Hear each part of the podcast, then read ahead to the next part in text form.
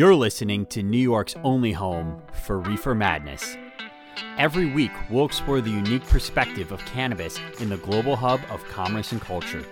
Hear the insights, stories, challenges, and successes of those blazing a path from Brooklyn to Buffalo and everywhere in between. I'm your host, Kalen Kassetter, coming to you from the Green Valley of Opportunity, Binghamton, New York. This is the Empire State of Cannabis. Welcome to another episode of Empire State of Cannabis. This is a special one. So I have my father, Jim Kassetter, here. He's a chief sales officer at Empire Standard. He's also a co-founder at Kassetter Sustainability Group, uh, also co-founded Sovereign Vines, and all the way back in ninety-seven with Hemp Wine America. So we'll get into that story. We'll get into a little bit about his perspective on the New York cannabis industry, being a vet and O G. Uh, welcome to the show here, Dad. Thanks, Kellen. Thanks for having me. So why don't you uh, why don't you let us know exactly so how it started? So we're going back about a year after I was born. I was born in nineteen ninety-six, and so ninety-seven, ninety-six. Mm. What was going on then, and what drove you to start Hemp Wine? Okay, so I think I think what we're going to do is we're going to go back uh, a few years before you were born, mm. honestly. And it was uh, me and your mom getting married, um, being very interested in in cannabis uh, at that point, and uh, trying to to. break in and and uh, get a little bit more knowledge out of it. So what we did is is when we got married, we planned our honeymoon to go to um, Holland. Uh, we went to one other place, and then we went to Amsterdam. And the reason we went to Amsterdam is because um, uh, I remember very clearly a New York Times magazine comes in, the Sunday New York Times. On the cover, they had a beautiful flower, uh, stuff that, that we only saw in catalogs here in the United States. Said, this is where we got to go. The story had this little bit about uh, this this one magical little place that uh, attracted a lot of growers and knowledge, hmm. and uh, they were they were really trying to change the laws in, in Amsterdam at that point and, and throughout Holland. Uh, Mom and I made the pilgrimage out there. Uh, we actually ended up at Positronics. Positronics was the hub, the hub of Amsterdam. That's where all the great growers were. Hmm. That's where all the great seeds were coming from. That's where all the great uh, knowledge was coming out of. I spent a week there, uh, Mom and I both, drinking wow. uh, lovely herbal tea and learning about um, everything I could about cannabis. So was Amsterdam the, you know, as it's known as like the cannabis place back then, or not really? Well, was it, it was like starting to get known as the cannabis place. Wasn't okay. legal, was tolerated. Hmm. Um, I remember going into a couple of the coffee shops when we first arrived, and it, and it was... It was what we always envisioned, um, going in, looking at, at several different uh, varietals, very nice, grabbing a tea, um, a, a couple rolling papers and a filter, and going to the table and then enjoying your, your smoke and, and your beverage, and then uh, going through a wonderful city. Um, that's what we always thought it was going to be like. And then there was the commercial coffee shops too with... Sure. you know, the Bulldog and so on and so forth. So what were you looking to get there when you found Positronics? What were you looking for? Uh, mainly, I was looking for knowledge on drying and curing. Hmm. Um, that was a that was an area that I was lacking uh, a little bit of skill in. I had ruined a, a couple efforts uh, previously to that because I had it dried it too fast, I had dried it incorrectly, so on and so forth. Um, so I, w- I was looking for that knowledge, but I learned so much more. Hmm. Um, really about some of the fine genetics were out th- that were out there. A lot of the people at Positronics were um, uh, traveling throughout the world, uh, bringing in seeds from, say, India, from uh, Nepal, from uh, going down into Africa, hmm. and then wow. bringing these back and, and learning how to um, uh, create Uh, new new strains of uh, cannabis at that point. And what were some of the, the big strains that they were creating? Oh, wow. There was uh, Northern Lights one.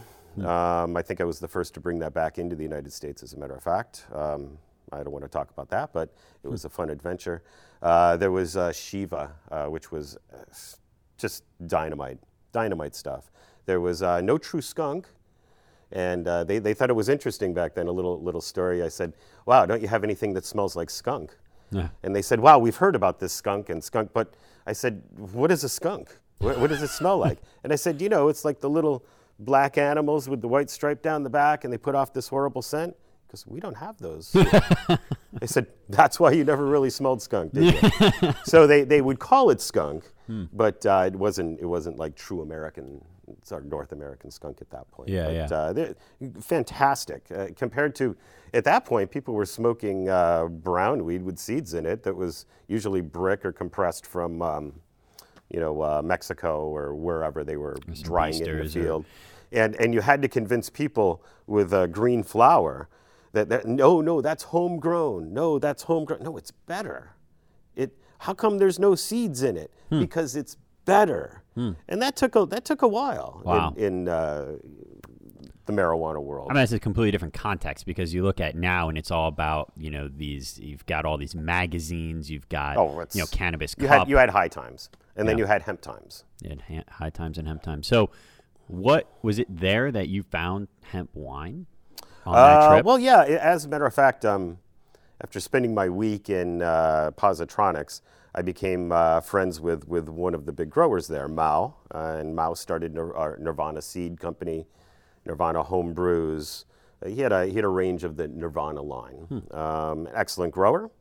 Um, took me to a place in Germany where they were doing a White Widow that was absolutely mind-blowing. Hmm. Uh, just, just wonderful uh, cultivator. And uh, at a party one night there, we're sitting in the early hours of the morning, and he's like, why don't you do the wine in the United States? I've got the oil that we put in, hmm. which is a terpene, actually, and terpenes are just becoming, you know, the rage. But, yeah. boy, we were using terpenes back in the mid-nineties, uh, skewed off of uh, cannabis plants there, uh, grown by the border. Wow. So it's, um, and they had no idea what it was either. Uh, yeah. the, the U S government had no idea. Um, so so it's yeah, truly from hemp, you think, or is it from? Oh, that that was from cannabis. But from cannabis, when you yeah. wick terpenes anyway, you're yeah. taking out the, the, the T H C because yeah. it's a steam distill. So, yep.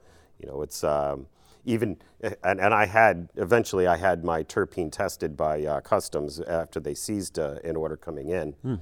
And they did have to send it to me. Uh, I was about probably twenty milligrams short.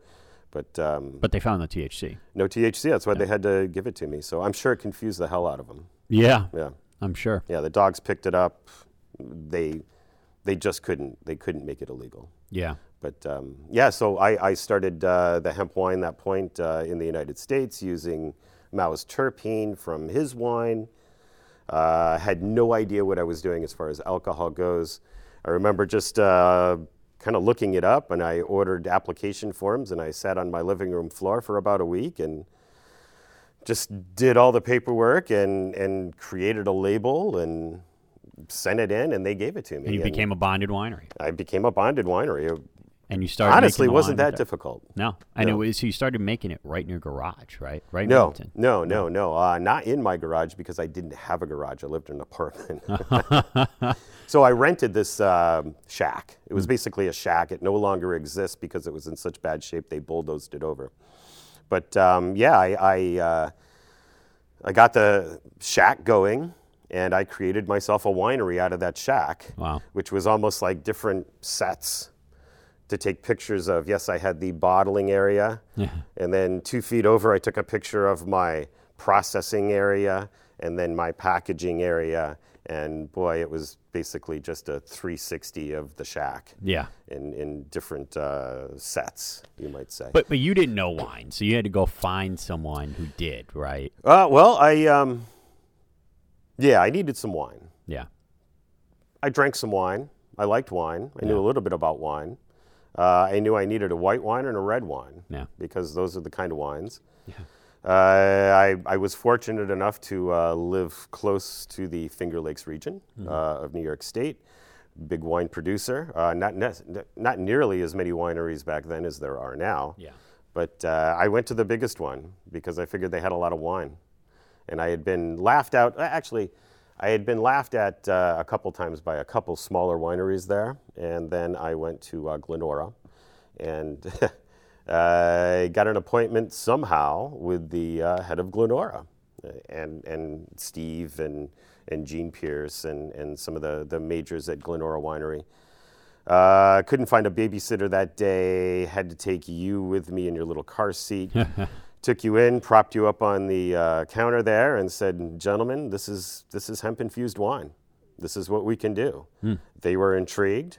Heck, I mean, you know, it was before ice wine or some of these gimmicky wines. Yeah. And we put together, uh, me and Steve, um, uh, the, the winemaker at um, uh, uh, Glenora, spent about two weeks uh, just, just making a wine. And he taught me so much about wine at that point, you know, um, how, the, how the, the sugaring effects and, and the sulfites and, and, and how to treat it and how to store it. And, and I learned a lot. And we actually created a couple good wines. Yeah.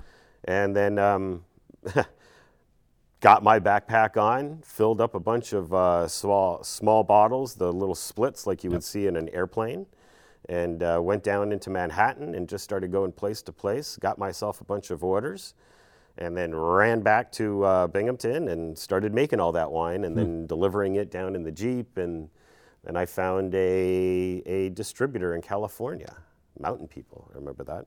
And uh, then I was in Whole Foods in wow. California. Then I was in Hawaii, hmm. then I was in Washington, then I was in Oregon, then I was in Nevada. And it just kept going again in, in, in, in, a, in a very short amount of time. Yeah.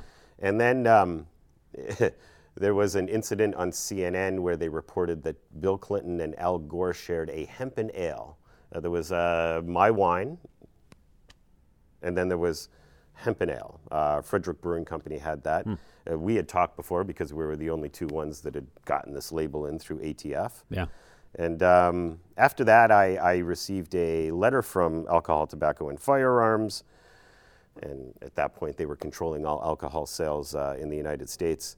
And I was told that no new labels would be accepted until a hemp policy was um, uh, um, implemented. Yeah. And at that point, we both got quite nervous uh, talking with the Frederick Brewery people, saying this could be the end of us, and it certainly was. Mm. Um, shortly after that, I got a letter from Alcohol, Tobacco, and Firearms stating that I was allowed to sell through my inventory, and that was it. Yeah. And they revoked my labels. Yeah. And so we know now the context of what was going on then. You need to talk about, you know, Richard Rose with Hemp Not and all yeah. everything else that's going on in the hemp movement. Yeah. Was so so at that time, at that time, so I had done some hemp expos uh, myself and, and met Richard and, and a bunch of uh, the Stella from, uh, uh, what was it, um, Planet Hemp or something. I, it was a clothing uh, designer, and she was she was doing very well. Richard with the, the Hemp Nut, I remember, was doing very well. There was a lot of food products. Um, uh, hemp seed, hemp seed oil that were coming out, and basically Body most Shop. Of it, Body Shop. Yeah, I did the uh, my wine actually launched the Body Shop uh, hemp line. We were wow. there down in New York City with uh, Woody Harrelson and, and Anita Roddick and, and so on and so forth. Which I, I believe they just discontinued the hemp line, or they actually added a C B D. Oh, they Body did. They oh, okay. So C B D. They just upgraded yeah. basically. Yeah, so yeah. twenty-two my, years later. Yeah. Your mom uses it, so yeah. you know I just see it every now and then. Um, But but uh, yes, it was it was mo- mo- most of the most of the supply was coming in from Canada at that mm. point. So the D E A got into it. Uh, they basically stopped everything at the border. They knew that uh, a lot of these people were small companies. They could just bleed them dry by holding their inventory there, and um, you know it just it just really put a big dent into the hemp industry at that point. And, and the government achieved exactly what they were out to achieve. Do you think there was a lot of momentum at that time? Well, it was a, a lot of momentum, yes. Yeah. yeah, yeah. We were starting to gain the attention of uh, some politicians. Mm. Uh, at the San Francisco Expo, I remember we had uh, uh, Willie Brown there. He was the mayor of San Francisco at the, the at that time. Uh, I believe Gavin Newsom was there, too, I believe, mm. as a uh, young uh, uh, politician or hopeful politician at that point. But, uh, yeah, it was gaining a lot of attention and media and...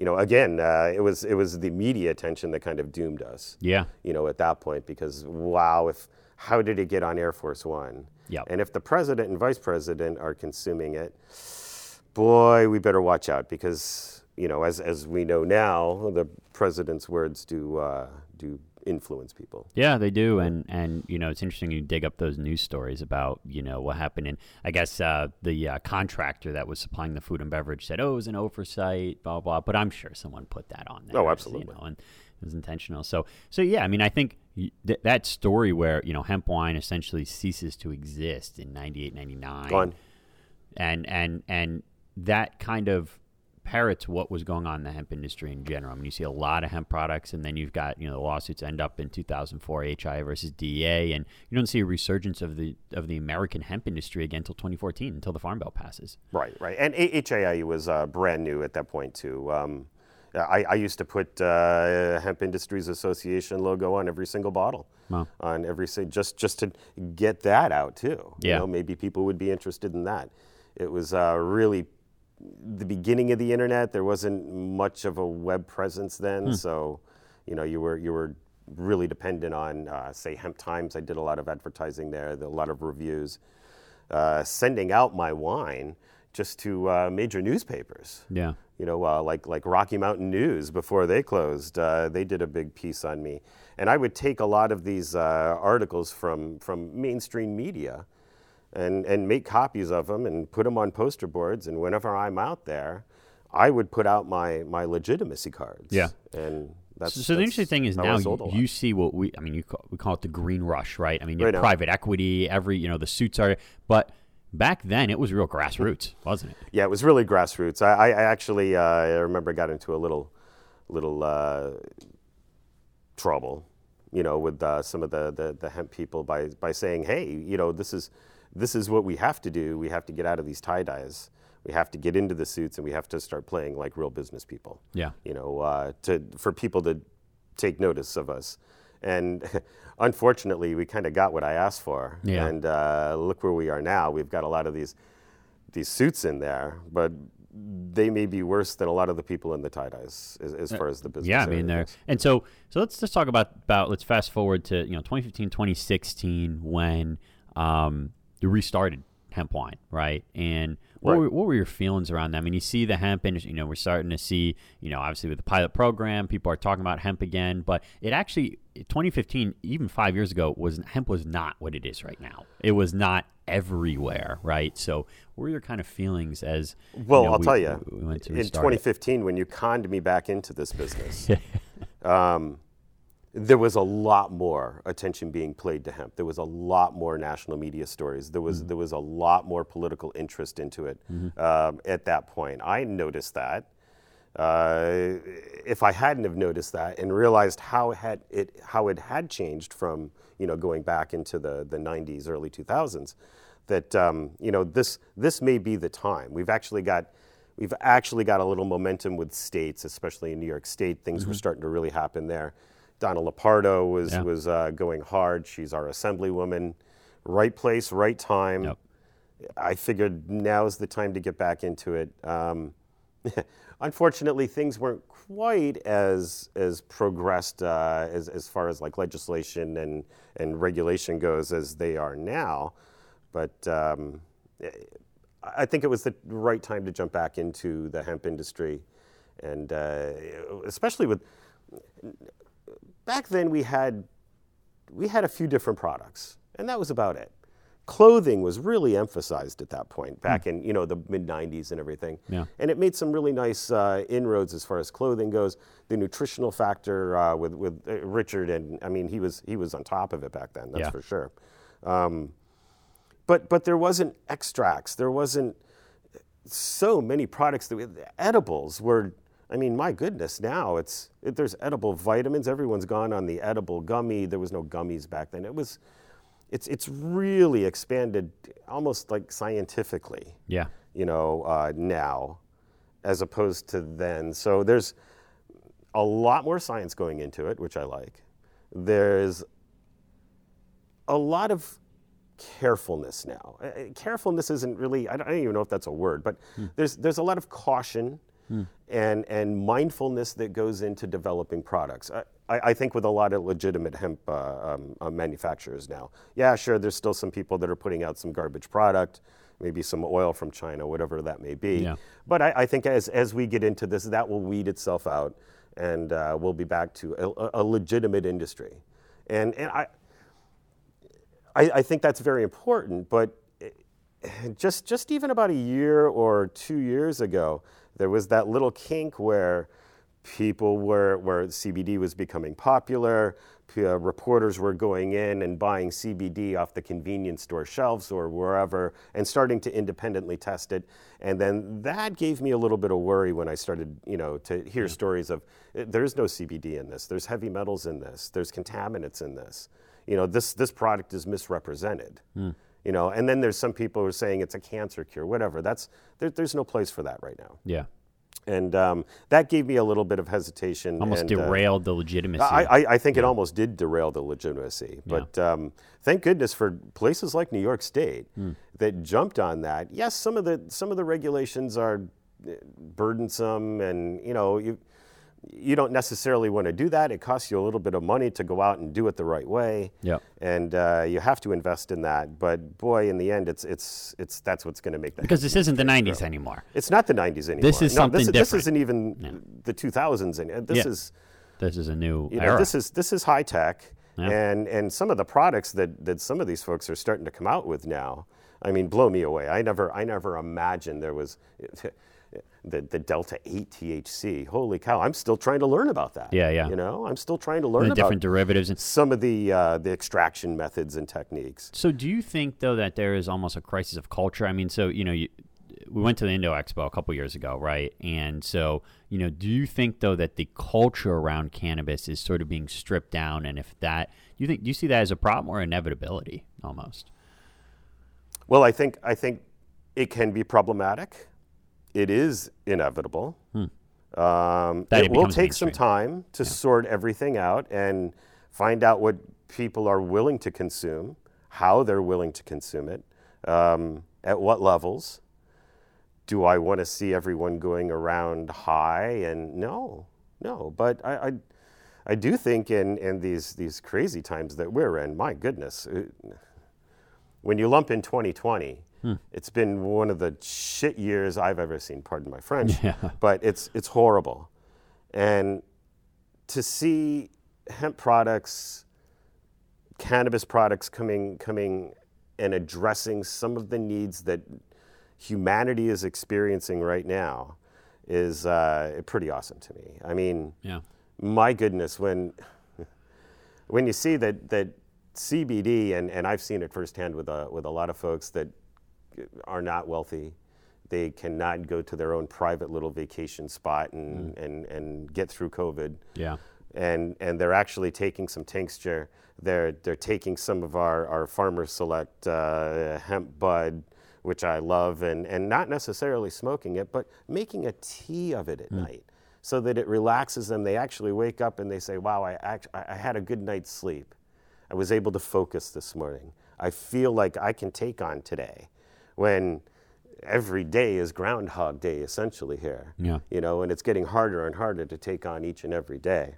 And I don't think people necessarily want to go around high all the time. Yeah. And I think they're they're they're they're they're finding out that, wow, I can get some great benefit out of this.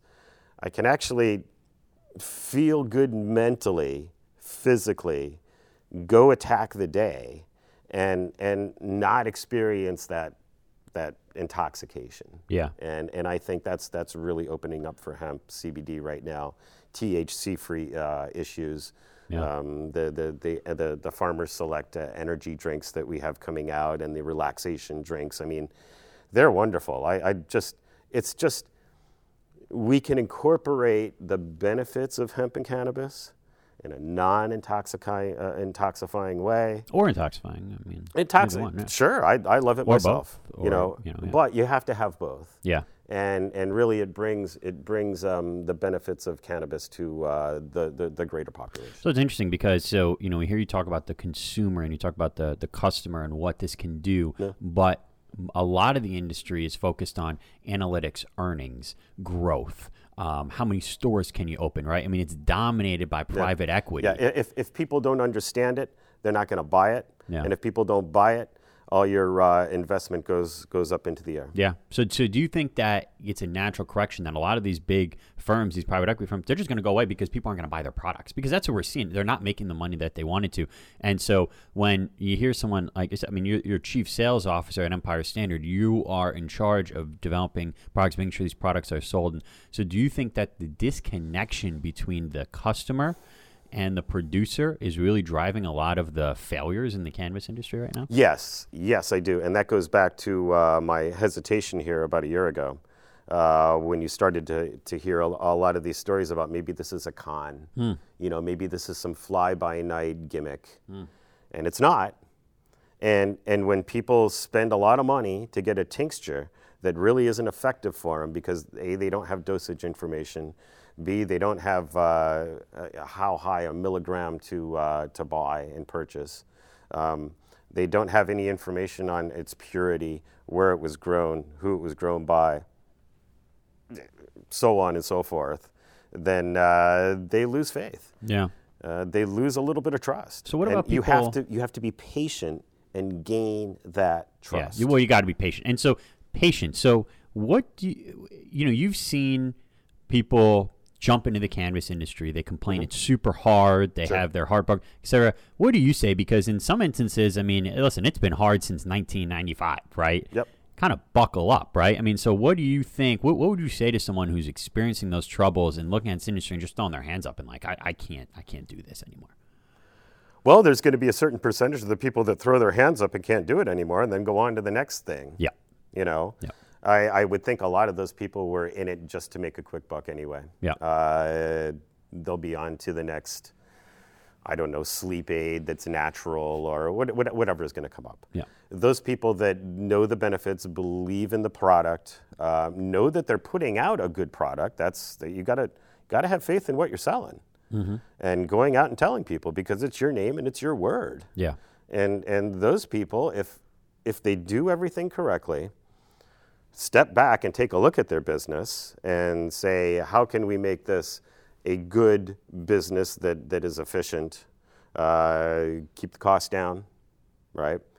Keep your product uh, close to you. Mm-hmm. Uh, make sure you know who grew that. Yeah. I, I know who grew our stuff. Yeah. I know who processed it. It's us. Yeah. You know, I have faith in this product.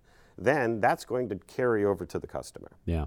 And as it builds up and people try your product and they get benefit from that product or they it meets their expectations, then you start to build a brand. Yeah. You start to build trust with the consumer and then the sales start to come. Yeah. And so let's talk about New York because you've been in New York since or for the past thirty time. years, right? A long time, yeah. And so you're a New Yorker, mm-hmm. and New Jersey's about to legalize. Massachusetts has legalized. Pennsylvania's lieutenant governor is talking about legalizing cannabis on Twitter every single day, right? So Vermont legalized, Maine. So it's inevitable. New York, it's coming.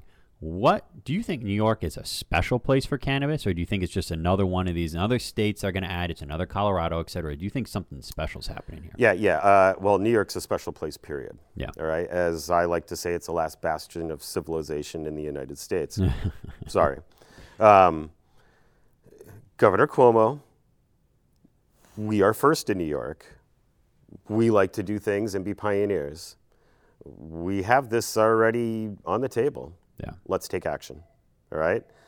Do we need all these people? And and this is this is what uh, some of the some of the fear is too. So, New Jersey legalizes this year. It's on the ballot. Yep. It's going to pass. It's going to pass. It's not, it's, it's not going to be an issue. Mm-hmm. Um, how many access points from downstate New York over into in, into New Jersey, northern New Jersey, do we have? Yep. Can you police it? Absolutely not. Are we going to lose revenue on that? Absolutely. And business opportunity. Do we need revenue? Do we need new business opportunity? Do we need jobs? Right now, more than ever, right? Mm-hmm. So let's just be a little un-New York.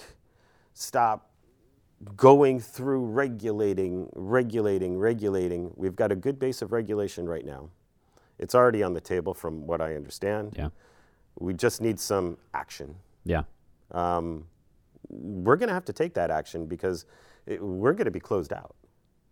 Yeah, we are. And so with federal legalization, legalization, what about those who say New York is not the place to grow cannabis? It's not the Emerald Triangle. It's not, you know, uh, you California. You can grow cannabis anywhere. It's not Oregon, yeah. You can grow cannabis anywhere. Yeah. What makes what makes California any different from us? Um, California has its own set of uh, cl- climate problems. Yeah. Um, I, I don't I don't know how much cannabis uh, this past season was burnt to a crisp. Yeah. I don't know how much cannabis this season in California, Oregon, Nevada, wherever they want to grow out there, is tainted by the smoke yeah. and all the uh, carcinogens that are in that smoke. Mm. Um, in New York, we have water. Yeah, we do. The largest amount of fresh water in the world. I mean, we have we have a lot of benefits here uh, to be growing cannabis.